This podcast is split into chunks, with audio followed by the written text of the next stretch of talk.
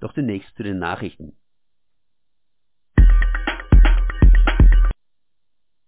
Kühltürme des AKW Philipsburg gesprengt. Am Donnerstag wurden die beiden Kühltürme des AKW Philipsburgs mittels Sprengung abgerissen. Jochen Stey, Sprecher der Anti-Atom-Organisation Ausgestrahlt, erinnert in diesem Zusammenhang, dass „ die Türme sind weg, doch der ewig strahlende Atommüll aus dem Reaktor bleibt. Noch viele Jahrzehnte werden die Castor-Behälter mit dem hochradioaktiven, abgebrannten Brennelementen in Philippsburg lagern.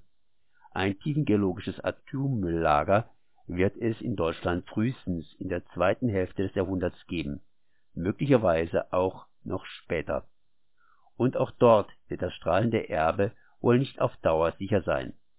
Während Baden-Württembergs Umweltminister Franz Untersteller (Grüne) die Sprengung in Philippsburg als Symbol der Energiewende feiert, läuft das AKW Neckar-Westheim bei Stuttgart trotz massiver Schäden im Dampferzeuger weiter. So Jochen Stey, Sprecher der Anti-Atom-Organisation Ausgestrahlt. Reich, reicher, reiches Baden-Württemberg Im Südwesten leben rund 4000 Menschen mit mindestens eine Million Euro Einnahmen pro Jahr, so das Statistische Landesamt heute am Donnerstag. 2016 waren erst 3813 Menschen Einkommensmillionäre, ein Zuwachs von rund 5 Prozent. Im Großraum Stuttgart leben die meisten Einkommensmillionäre.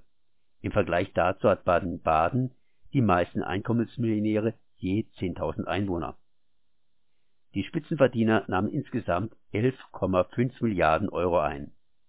Sie bezahlten dafür 3,8 Milliarden an Steuern, das heißt mehr als 8 Prozent der bei allen Steuerpflichtigen festgesetzten Steuern. Südwest-AfD plant Protestkundgebung. Die AfD in Baden-Württemberg schießt sich auf den zunehmenden Corona-Frust ein. Am Tag des Grundgesetzes am 23. Mai soll in Stuttgart oder Karlsruhe eine Großdemo gegen die Corona-Auflagen stattfinden, so AfD-Landesvize Markus Frohnmayer. Abi in Freiburg Am Deutsch-Französischen Gymnasium in Freiburg wird es ab dem 18. Mai Abitursprüfungen geben. 37 Schüler der Abitursabschlussklasse haben dagegen einen Eilantrag gestellt. Viele Schüler des Deutsch-Französischen Gymnasiums kommen aus dem Elsass oder der Schweiz. Das Verwaltungsgericht Freiburg hat am Mittwoch entschieden, dass die Abitursprüfung trotzdem stattfinden darf